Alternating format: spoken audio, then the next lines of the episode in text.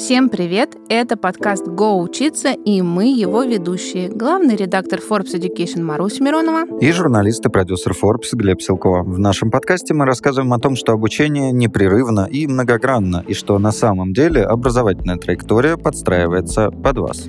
Во втором сезоне мы говорим о карьере, профессиях и сопутствующем образовании. Треть россиян собирается сменить работу в ближайшей перспективе. Об этом свидетельствуют данные исследования сервиса зарплата.ру. Но, впрочем, одного желания мало, и россияне понимают. Почти половина уверена в том, что найти новое место сейчас сложно. При этом, по данным другого опроса от сервиса работа.ру, подыскать себе новую работу в начале года планировал каждый третий, даже если не сможет найти хорошую вакансию. А вот если бы такая подвернулась, что место работы поменял бы уже каждый второй. Любопытно, что многие хотели бы также сменить сферу деятельности. Остаться только при своем готов лишь каждый пятый. А вот из тех, кто решился, 86% уже что-то для этого делают. Чаще всего ищут подходящие вакансии, ну а чуть меньшая доля изучает новые специальности. Очевидно, что на фоне всех событий даже кардинальная смена деятельности для многих стала чуть ли не главной задачей. Кто-то ищет высокие зарплаты, кто-то возможность удаленной работы. Но реально ли сейчас поменять работу и улучшить свои условия? И возможно ли это, если хочется еще и войти в новую сферу? Обсудим сегодня с продукт-менеджером карьерного трека Яндекс Практикума, карьерным консультантом Марией Абориной. Здравствуйте, Мария. Да, всем добрый день, доброе утро. У кого что?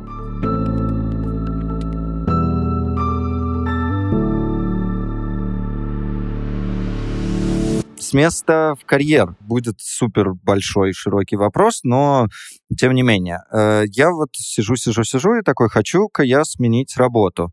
Э, с чего мне начинать? Открывать там ХХРУ или, может быть, как-то резюме свое сначала обновить, написать э, по-новому? Что, с чего сейчас начинается этот путь? Резюме, ХХ, все это прекрасно, но это, к счастью, к сожалению, не первый шаг. Сто процентов начинать стоит с выбора цели начинаем с цели, уже отталкиваясь от нее и упаковываем резюме, и начинаем поиск вакансий, обучения и так далее, чтобы это не было для вас. Поэтому перво-наперво стоит задать себе важные вопросы, э, что я уже умею делать, что я хочу делать, что для меня будет важно и что, конечно, востребовано на рынке труда. Вот сперва собрав этот пазл, можно начинать двигаться к следующим шагам, типа резюме, поиска, откликов, обучения и так далее. А как узнать, что сейчас востребовано? Много, много есть возможностей. Действительно, иногда самый ну, такой быстрый и четкий вариант — это открыть работные сайты типа ХХ, да, и посмотреть массив вакансий по тем направлениям, которые пришли как идея. То есть сперва идея по-любому, а потом мы ее чекаем об рынок труда. Первое — это реально открытые вакансии в моменте, в тех направлениях, которые вам пришли как план. Второе, есть много различных исследований, которые периодически проводятся разными активистами э, направлений, и действительно можно посмотреть тренды, но я бы сказала без фанатизма. Мы живем в очень изменяющейся реальности, угу. поэтому серьезным образом прогнозировать что-то далеко и стопроцентно сейчас, наверное, опасно. Но учитывать какие-то исследования стоит. А вот здесь интересно, где, где смотреть эти тренды и где, э, как оценивать этот массив, потому что, например, в журналистской деятельности ХХ и прочие сайты вообще не помогают угу. искать работу, а, и все вакансии как-то через знакомых, и вот в основном вся медийка, она такая. А, в других это журналистика и медиа такие уникальные, а, и что делать, если действительно через ХХ там и прочее не получается ничего найти? Э, как, как оценивать свое положение ну, и перспективы? Да, ну смотри, если условно, я понимаю, что мой, не знаю, потенциальный клиент, да, э, говорит о том, что я выбрал для себя три направления какие-то, и среди них хочу определиться. Я посмотрел вакансии и не нашел совсем или нашел очень мало, да. Э, вероятнее всего, мой комментарий будет, а, ты не так искал. Смотри шире, смотри глубже, смотри не только ХХ, смотри профессиональное сообщество, смотри новостные, да, специализированные каналы и так далее. Либо это действительно невостребованное направление сейчас. Потому что как бы не считалось, что работные сайты не могут быть единственным инструментом, но все-таки они показывают ну, средний тренд, правда? Если вакансии открыты, значит спрос теоретически на это есть. Если мы вакансии не находим, значит это либо очень узкое направление, либо оно не, ну, сейчас не востребовано. Поэтому мы смотрим и работные сайты, и специализированные подборки да, Привет, интернет. Для каждого направления действительно есть свои ресурсы. Угу. Мария, а я отмотаю еще угу. немножко назад и вернусь к постановке цели. А, есть угу. люди, которые, в принципе, могут, наверное, задать себе вопросы и на них ответить. А есть те, кто понимают, что не хотят сменить сферу деятельности, например, или ну, просто поменять работу, но не могут поставить себе правильную цель. Им что делать? Перед тем, как идти на ХХРУ и смотреть тренды. Как им с собой разобраться?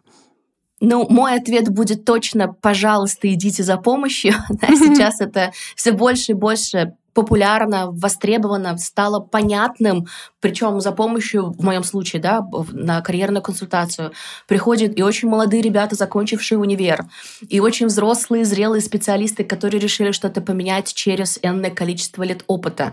Поэтому вот прям положив руку на сердце, я бы сказала, пожалуйста, идите за помощью, огромное количество есть ресурсов и специализированных, да, и частных консультантов, которые помогут определиться. Это, это раз. Два, конечно, есть различные специализированные специализированные тестирования.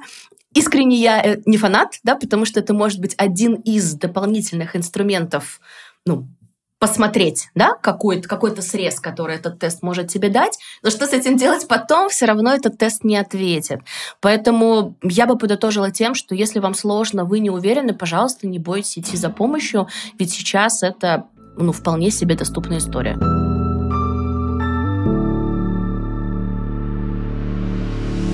Вот здесь хочется тогда как раз продолжить про идти за помощью, спрашивать советы. Uh, у нас все-таки больше второй сезон про профессионалов, и давайте небольшой сделаем uh, такой врез по тому, чем вы именно занимаетесь, как выглядит вот эта помощь и как становятся теми, кто над э, рынком труда, как будто бы, то есть карьерными консультантами. Десять лет назад я стартовала с а, подбора персонала для крупных международных FMCG-компаний, работала в крупнейшем кадровом холдинге РФ, и моим заказчиками тогда были в первую очередь работодатели, но, конечно, соискательское поле было во втором, да, моем приближении. И моя работа состояла не только с того, чтобы уважить работодателя, но и чтобы найти нужного человека, замотивировать его, упаковать в том числе, да, с помощью резюме, подготовки к собесу и так далее, чтобы у них случился матч. И спустя пять лет я начала себе впервые задавать вот тот самый карьерный вопрос – что нравится, что хочется, чтобы я делала дальше, так как это меня уже не заряжало. И я поняла, что вот этот блок работы с искательским полем, делиться да, своими знаниями о том, как тебе действовать на рынке труда или вообще развиваясь даже в своей компании, я начала искать для себя эти возможности. Кажется, что вот эти шесть лет назад это было действительно не так популярно, но я увидела вакансию в ХХРУ, Тогда это был сервис «Готовое резюме», но за первые полгода-год мы вместе развивались, и потом я стала экспертом сервисов и «Готовое резюме», и «Карьерная консультация», и репетиции собеседования. И вот там много-много консультируя очень разных по профилю, грейду, отраслям, да, соискателей, я наработала что-то типа 4000 плюс э, портфолио консультаций разного уровня. И, ну да, потому что в среднем это было типа 5 клиентов в день, разных. Кто-то только за резюме пришел, кто-то за как раз-таки профвектором, кто-то собес отрепетировать, но это все равно все, да, про консультации. Вот, а, это, это нарабатывалось, нарабатывалось, нарабатывалось, то есть кажется, что я в консультациях с ну, уже шестой, да, седьмой, седьмой год. И дальше я решила это упаковать во что-то более масштабное, чем просто консультации. В мою жизнь вошел Яндекс Практикум, и моя роль сейчас, она такая микс. С одной стороны, я упаковываю карьерный продукт для ряда наших курсов, ну, типа, что им делать после того, как они закончили курс, как искать работу или как развиваться в своей компании. А с другой стороны, я продолжаю консультировать их же, да, это ряд IT-специалистов, выпускников практикума, ну и, конечно, всякие внешние консультации.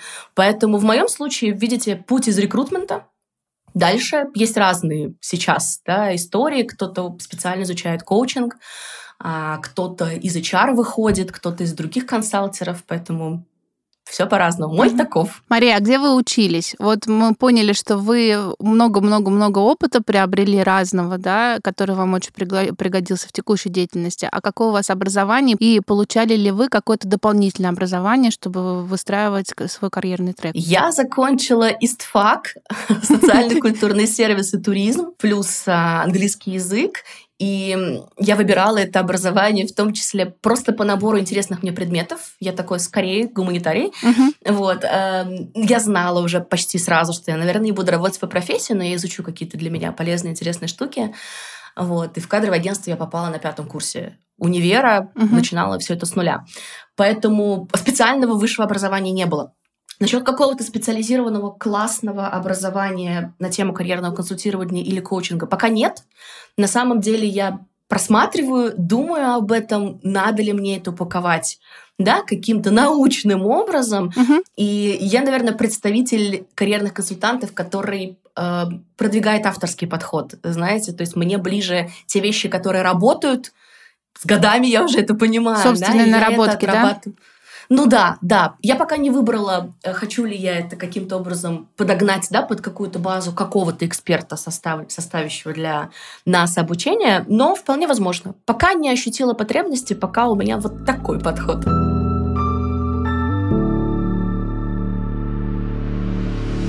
Теперь, собственно, имея в голове всю эту базу, вернемся к широкому разговору про рынок труда. Э, мне хочется понять вообще, что на нем в таком широком, опять же, смысле происходит, потому что из-за известных событий мы видели, там закрывается, уходит Икея, десятки тысяч сотрудников высвобождаются. На днях автодилеры говорили, что там около 100 или 150 тысяч человек из иностранных автобрендов сейчас выйдут на рынок, потому что тоже все ушли. Что происходит? Какая ситуация? Есть ли вообще что-то сейчас свободное? И если да, то, наверное, где и для кого? Я бы сказала так. Говорить о том, что есть совсем свободные да, отрасли, направления и так далее, я бы не сказала, это будет неправильно.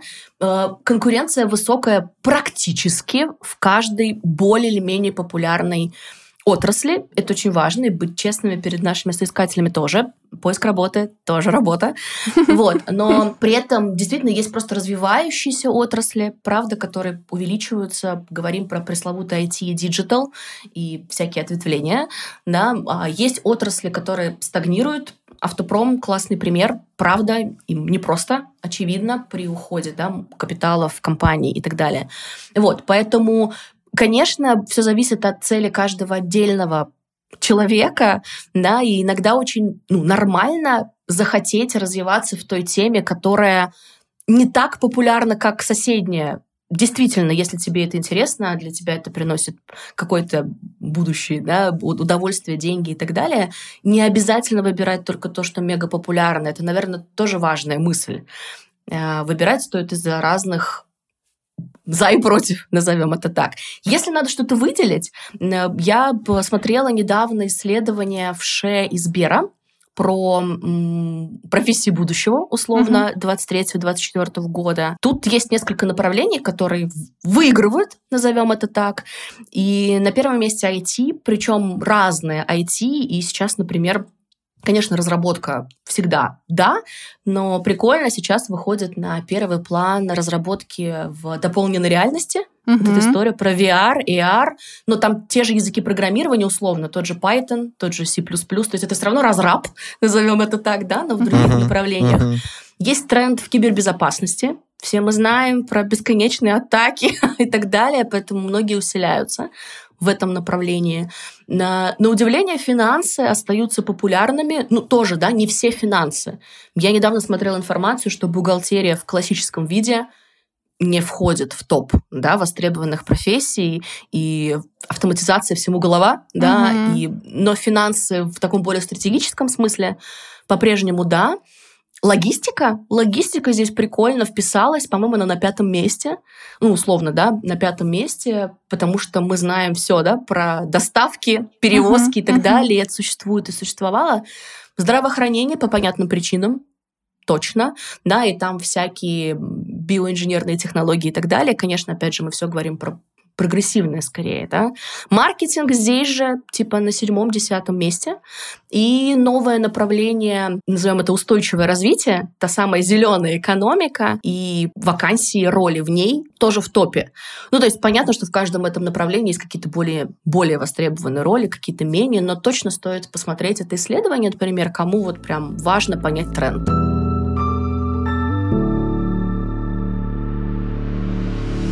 Тут э, сразу тогда про IT, раз э, речь зашла. Понятно, что для высококлассных специалистов в IT, ну, как, наверное, в других сферах, всегда место найдется. Но для тех, кто меняет сферу, и особенно если люди там за 30, для них видится, что будет очень много сложностей, потому что вот это вкатывание в IT, которое мы там регулярно, каждый там третий выпуск э, обсуждаем, привело к переизбытку. И я вот сейчас открыл скриншот. Вакансия тестировщика 65 тысяч рублей на руки, 2801 человек уже откликнулся, 61 человек смотрит ее сейчас. То есть вот на такие джун-позиции э, просто какой-то невероятный вал людей идет, и вообще остается ли какое-то место и шансы у тех, кто только сейчас там вот думает войти в профессию по тем или иным причинам? Ну, я как э, рационально настроенный, но при этом всегда оптимистично э, консультант, я, конечно, говорю о том, что нет никакой истории про шанса нет. Правда. Конечно, и есть, да, вот это мнение, джунов не нанимают, но это не точно. Мое любимое. Э, потому что очень многие выпускники практикума джуны трудоустраиваются, а у многих есть сложности. Не, вопро- не вопрос, да? Здесь вопрос про то, выбирая профессию, в которой мы все-таки видим очевидные ну, высокую конкуренцию, при этом и вакансий тоже много. Мы не можем сказать, что э, на тестировщиков очень много ребят переучиваются, а вакансий нет совсем. Нет. Но вот этот перегруз условный, конечно, его можно наблюдать среди джуниор-специалистов почти в каждом, на мой вкус, IT-направлении. Э, как с этим работать? Опять же, давайте вернемся к теме цели. Выбирая цель, в том числе вот этот, помните, пункт реалии рынка труда, да, конечно, как только ты выбрал свои интересы, свои желания, понял, что это тестирование, конечно, было бы классно посмотреть этот спрос и соотношение. И есть ребята, которые все равно учатся, ну, не боятся этих сложностей и готовы к ним. А есть те, кто, возможно, не учли, да, вот этот тренд и просто пошли получать профессию, не продумав, как они будут действовать дальше. Это я к тому, что, конечно, усилий требуется в разы больше. И это не только классное профильное обучение, в идеале с практической частью, как мы предлагаем ребятам, да, но это и собственная инициатива. Из всех углов мы говорим о том, что нужно обязательно делать собственные проекты, пэт-проекты. Пусть они будут не очень крутыми, но это твоя инициатива. Обязательно нужно следить за трендами в вакансиях и стараться набирать каких-то дополнительных навыков. Поэтому, если отвечать вот как это есть, конечно, джунам сложно практически в каждом IT и digital направлении, но это не невозможно. Мы ежедневно наблюдаем над успехами трудоустройств на новых ребят и понимаем, что, скорее всего, больше и быстрый результат получают те, которые приложили дополнительные усилия к тому, что, ну, например, дает им образовательная платформа.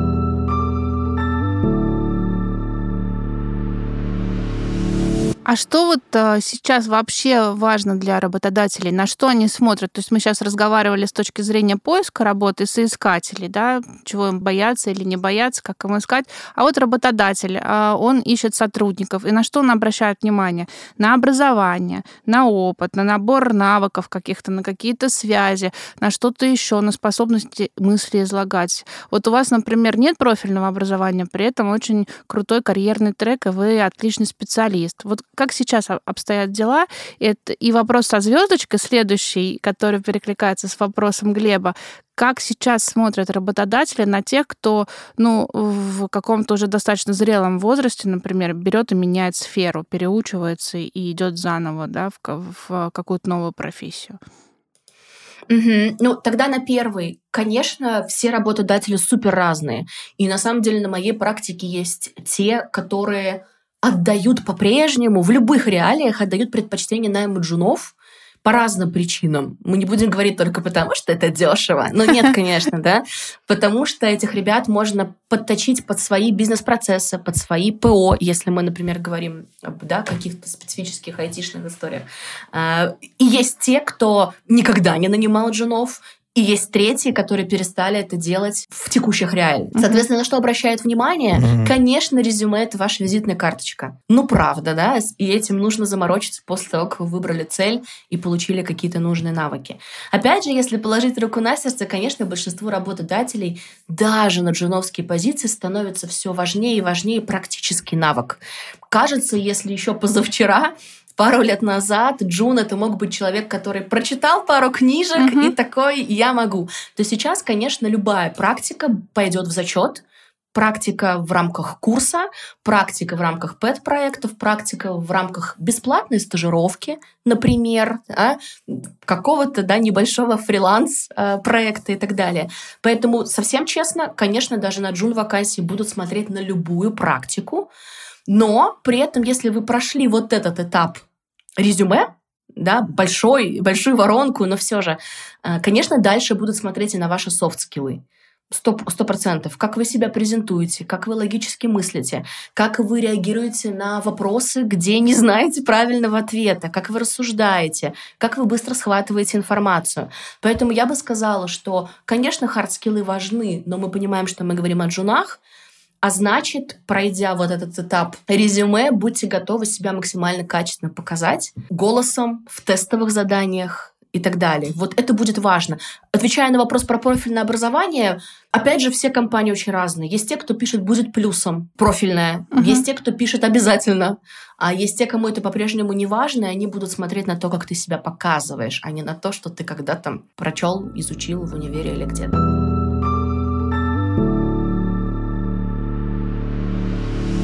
Вот хочется понять, если ты меняешь сферу, э, у тебя есть какой-то там, видимо, весомый там, ну или хоть какой-то бэкграунд работы в другой сфере, э, что здесь будет подспорьем, что, может быть, можно как-то подвытащить на первый план? История про «а давайте покажем прежний опыт, но без фанатизма». Опять же, у меня есть очень разные резюме, разные ребята. И есть те, которым я говорю, пожалуйста, а давай мы не будем совсем, как минимум в резюме, показывать твой большущий багаж в другой сфере. Ты просто напишешь в блоке обо мне, что ранее работала там в другой теме, и ты подсвечиваешь ну, тот опыт и те навыки, которые тебе наиболее подходят. Но есть ситуации, когда из прошлого опыта действительно можно вытащить полезное, и это может быть очень разное. Условно, классный инструмент — это сесть, посмотреть на свое резюме, на свой прежний опыт, на свои прежние навыки и задать себе вопрос, а что из этого может быть полезным в новую тему. Ну, очевидно, прямого совпадения, например, того повара, о котором ты говоришь, да, не будет. Но здесь давайте давить тогда на софт-скиллы. Тогда давайте давить на софт-скиллы. Пусть здесь будет коммуникация, пусть здесь будет работа с разной информацией, пусть здесь будет креатив, да, ну, например. Uh-huh, uh-huh. Поэтому, говоря про указывание прошлого опыта, очень важно с собой договориться, что что-то из этого подходит, а что-то будет ну, смущать, да, потому что это серьезные перемены. Э, поэтому это очень частный случай. Я всегда смотрю на каждое отдельное резюме каждого отдельного моего клиента и думаю, что из этого может подойти, и мы это обсуждаем. А здесь какую роль вообще может играть возраст? Вот, например, там, ну, в 20 лет ощущение, что прям легко можно менять хоть каждый год сферу деятельности. Ты молодой, дерзкий, в себе уверенный. Ну, условно. Не все, конечно, но большинство. К 30 годам ты уже немножко устаешь, уже немножко понимаешь, что работа может приносить не только удовольствие, но и усталость, какие-то проблемы и прочее.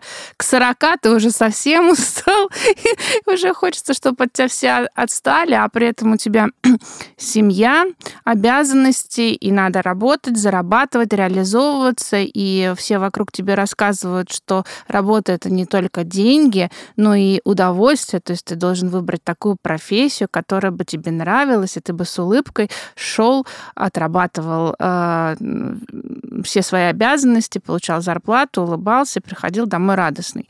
Вот. Э, уже не говорю про 50, когда скоро пенсия, а все равно надо работать и получать удовольствие. Вот э, какую роль играет возраст и какие, возможно, есть лайфхаки при э, выборе новой профессии для себя, для, при выборе нового трека переобучения. Э, наверняка у тебя были какие-то интересные кейсы э, там, про каждый возраст, например? На самом деле, кажется, наблюдая за нашими выпускниками, я успела там поработать и с джуновскими курсами, и с курсами там для продолжающих, я вижу, что на самом-то деле наша аудитория часто это уже опытные ребята, о которых ты как раз говоришь, те, которые что-то поделали и там 30 плюс решили что-то э, что поменять. И вот здесь тот же будет, наверное, уже популярный, но тот же мой ответ все компании поделятся на два-три типа. Те, кому принципиально важен возраст, и давайте честно, наверное, это тогда не моя компания. Ну, вряд ли мне, даже если они согласились сквозь слезы взять меня, вряд ли это вот мне подходит по да, какому-то мироощущению. Те компании, которым не принципиален возраст совсем, и они действительно будут смотреть на навыки, на то, как ты себя демонстрируешь. И те компании, которые начинают, наоборот, набирать очень разного возраста ребят, и это для них некая такая да, глобальная цель, разнообразие внести в команды и так далее. Для понимания, самый взрослый, трудоустроенный на начальную позицию э, специалист из практикума 70 плюс лет. Ого. Ну, конечно, это типа исключения, мы понимаем, но это классный кейс. Вот, поэтому отвечая на вопрос, а что там делать с переквалификацией, когда тебе 30 плюс или тем более 40 или 50, сто процентов постараться выбрать ту профессию, которая, возможно, дает вариант использовать что-то из твоих предыдущих навыков. Но это совсем идеальная картинка, да, то есть это если бы меня там разбудили ночью и сказали, Маша, что выбрать? Я бы сказала, давай попробуем выбрать то, что ты уже в той или иной степени умеешь, и трансформировать это во что-то новое. Mm-hmm. Это по возможности, да. Это если хочется меньше дискомфорта ощутить, mm-hmm. да. Если нет, если мы про кардинальные перемены, то, конечно, нужно договориться с самим собой. Ну, правда, что, а, это будет меньше денег, это будет начальная позиция, это займет у меня дольше времени, ну, и так далее. Но к моему большому счастью, дискриминация возраста в РФ отходит да, да, на второй план. И еще несколько лет назад, еще работая в ХХ, было прикольное исследование про то, что многие работодатели таки ощутили вот эту э, дыру демографическую э, кандидатов 90-х, uh-huh. да, вот это 89 90 91 когда просто не рождалось людей в нужном количестве, и они хотели бы брать молодых задорных, а их нет, да, вот этого возраста. И эти компании начали приходить к тому, что нанимать как раз-таки более взрослых, опытных, э, стабильных, ну, готовых работать, да, классно вкладывать усилия. Поэтому, если вам сильно больше, чем 20, это абсолютно не значит, что нет никаких перспектив, и кажется, это, наоборот, более распространенная сложная ситуация сейчас, но, конечно, будьте готовы прикладывать усилия. И вот тот самый огонек, знаешь, ведь я всегда говорю, что это не просто потому, что работа часто, да, не просто потому, что работодатель вредный и дискриминирует, а потому что есть, к сожалению, какое-то, да, такое отношение, что как будто бы взрослые э, кандидаты не очень гибкие, да, там, не быстро обучаемые, вот это вот все. Кажется, что это можно демонстрировать, обратное, да, и с помощью резюме, вот показывая те новые навыки, те новые знания, которые ты получил, и потом на собеседованиях тот самый огонь, готовность развиваться, быстро схватывание каких-то вещей. То есть важно принять тот факт, что ты взрослый, опытный, это кого-то может смущать, и тогда легче с этим работать. Но не расстраиваясь, не обижаясь, да, а просто действуя каким-то определенным стратегическим образом. А насколько сложно учиться там с возрастом? То есть, и, и например, программы какие-то адаптированы под более э, опытных и взрослых студентов? Или, в принципе, каждый просто в своем режиме их проходит? Я бы сказала, что вот каких-то особенных условий, к счастью или к сожалению, как минимум у практикума да, не существует. Есть программа, есть возможность пройти ее бесплатную пробную часть, назовем это так, да, чтобы оценить, как будет выглядеть обучение и примерно чему ты будешь учиться, если ты, например, сомневаешься в профессии. Это, кстати, неплохой лайфхак для предыдущего вопроса, как понять, что. Э, мы говорили о том, что можно поанализировать вакансии, мы говорили о том, что можно посмотреть всякие профильные специальные ресурсы для разных направлений. А еще один из инструментов, который я предлагаю, когда у нас на выбор есть несколько направлений, я клиенту говорю, попробуй пройти пробную часть курса и ощутить на себе, как ты будешь этому учиться, а значит, примерно, что ты будешь потом делать на этой работе, да? Uh-huh. Вот, поэтому есть возможность оценить, насколько тебе будет сложно, попробовав вот такую пробную версию. Это, во-первых. Во-вторых, ну, все очень разные. Правда, это как раз вот про стереотип, что кажется, что учиться во взрослом возрасте очень сложно и так далее. Опять же, у меня есть очень, очень разные кейсы среди, среди ребят. Есть молодые задорные, которым по их каким-то причинам далось сложнее.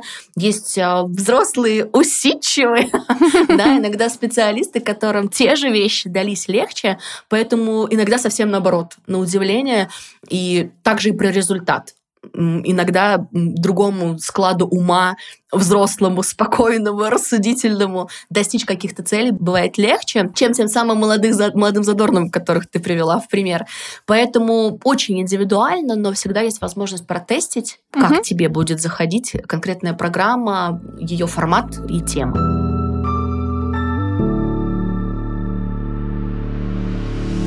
Мы обсудили, как искать работу, кого ищут, как учиться в разном возрасте и прочее. Но вот теперь с учетом того, что на обучение, на переобучение надо заложить определенное время, а, с твоей точки зрения, ну, топ-3 сфер, куда бы стоило сейчас рвануть, и топ-3 анти, куда лучше не надо идти, где уже полный перегруз, и работу найти будет очень сложно. Очень каверзный вопрос, потому что, я умею. все те исследования, за которыми я наблюдаю, и которые мы внутри там практикума, например, делаем, они говорят очень разные вещи, разница может быть, знаешь, буквально через 2-3 месяца. Ты такой, оп, уже совсем другая Все поменялось. Ага. Да, но я бы сказала, что однозначно разработка всякая, давай по-честному, всякая разработка остается востребованной. Например, mm-hmm. мы привели в пример VR, а, а есть еще и ML, и искусственный интеллект mm-hmm. и так далее. И кажется, что разработчик, который не только выбрал язык, Python, C++, Java, еще что-то, фронтенд какой-то, да, фреймворк, э, понимающий, для чего он это делает, ну, например, метит в VR-направление или хочет развиваться в направлении искусственного интеллекта, ну и так далее. Угу. Кажется, что в разработку стоит по-прежнему вкладываться, но опять же понимать уровень конкурентоспособности да, себя, своих навыков и вообще высокой конкурентности в рынке. Это первое. Второе, я бы сказала, что маркетинг, опять же, в его очень разных проявлениях, потому что мы сто процентов наблюдаем, что несмотря на все изменения, соцсети продолжают развиваться, значит, продвижение там, в том числе всяческий визуал, например, дизайн тоже был в топ-5 исследований в ШЕ из Бера, uh-huh. поэтому я бы сказала, что маркетинг и различный креатив uh-huh. тоже да, опять же избирательно, пожалуйста, да. Э, третье в топе наверное, я бы назвала вот эту историю про устойчивое развитие. ESG, потому что да? я, угу. да, э, да, да, потому что я правда вижу, что да, вакансий сейчас не миллион, правда, потому что многие только приходят к этому направлению. Но да, и я, наверное, докину четвертое, потому что это тоже было в списке, причем чуть ли не на первом месте. Это agile, Ого. как методология. И в Agile есть разные же роли, да, и Agile Coach, и э, Project Manager и так далее. Поэтому Agile с прицелом на какую-то профессию тоже входит в топ сейчас. А говоря про антипрофессии, это еще сложнее для меня, потому что то, что мы грубо можем назвать ненужным, так, да, угу. это совсем не так сейчас. Поэтому, ну, наверное, история про отрасли, которые, например, вы приводили как пример, наверное, сейчас обучаться техническим специальностям по каким-то очень узким направлениям, ну, типа автопрома, угу. наверное, нет. Наверное, специально обучаться сейчас вещам, которые автоматизируются активно, ну, типа бухгалтерии, да, угу. наверное, тоже нет. Это вложение такое не в очень э, перспективную профессию, хотя финансисты нам очень нужны, не обижайтесь, если вы нас слушаете. Ну, вот, но просто автоматизация всему голова, к счастью или к сожалению. И третье, во что кажется, можно не, не, не упираться а, здесь и сейчас, это, наверное, Слушай, так сложно, потому что кажется, что все, что я перечисляю, до сих пор нас так активно окружает. И не ходите туда. Давайте я подытожу так. Не идите, пожалуйста, в ту профессию, которая не отвечает миксу ваших интересов и э, трендов на рынке труда. Ну, не надо. Супер. Не надо. Пусть будет больше за, чем против.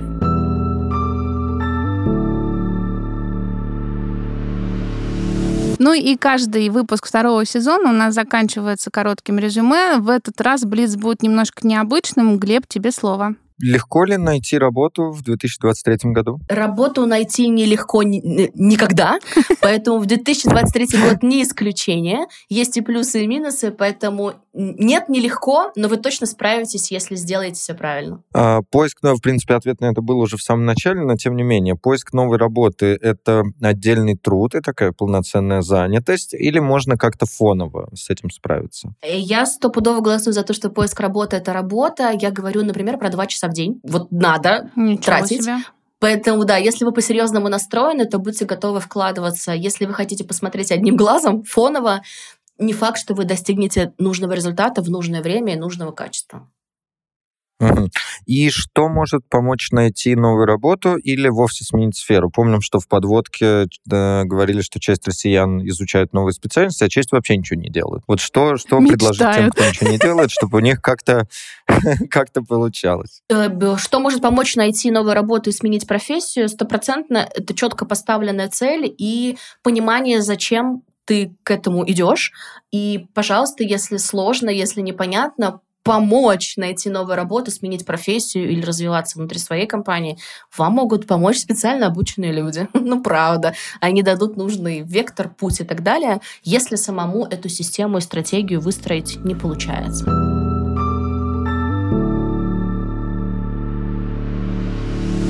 Эх, Мария, спасибо вам огромное. Я думаю, что вдохновили вы многих наших слушателей на поиск работы, ну, по крайней мере, на то, чтобы задуматься, а, чем бы они хотели заниматься и как к этому прийти. А, друзья, для вас самый главный вывод сегодняшнего выпуска, что поиск работы — это тоже работа. Нельзя, щелкнув пальцем, взять и поменять все в этой жизни, тем более к лучшему. Поэтому относитесь серьезно и к обучению, и к смене вектора, и даже, наверное, к карьерному росту. Всем желаем удачи!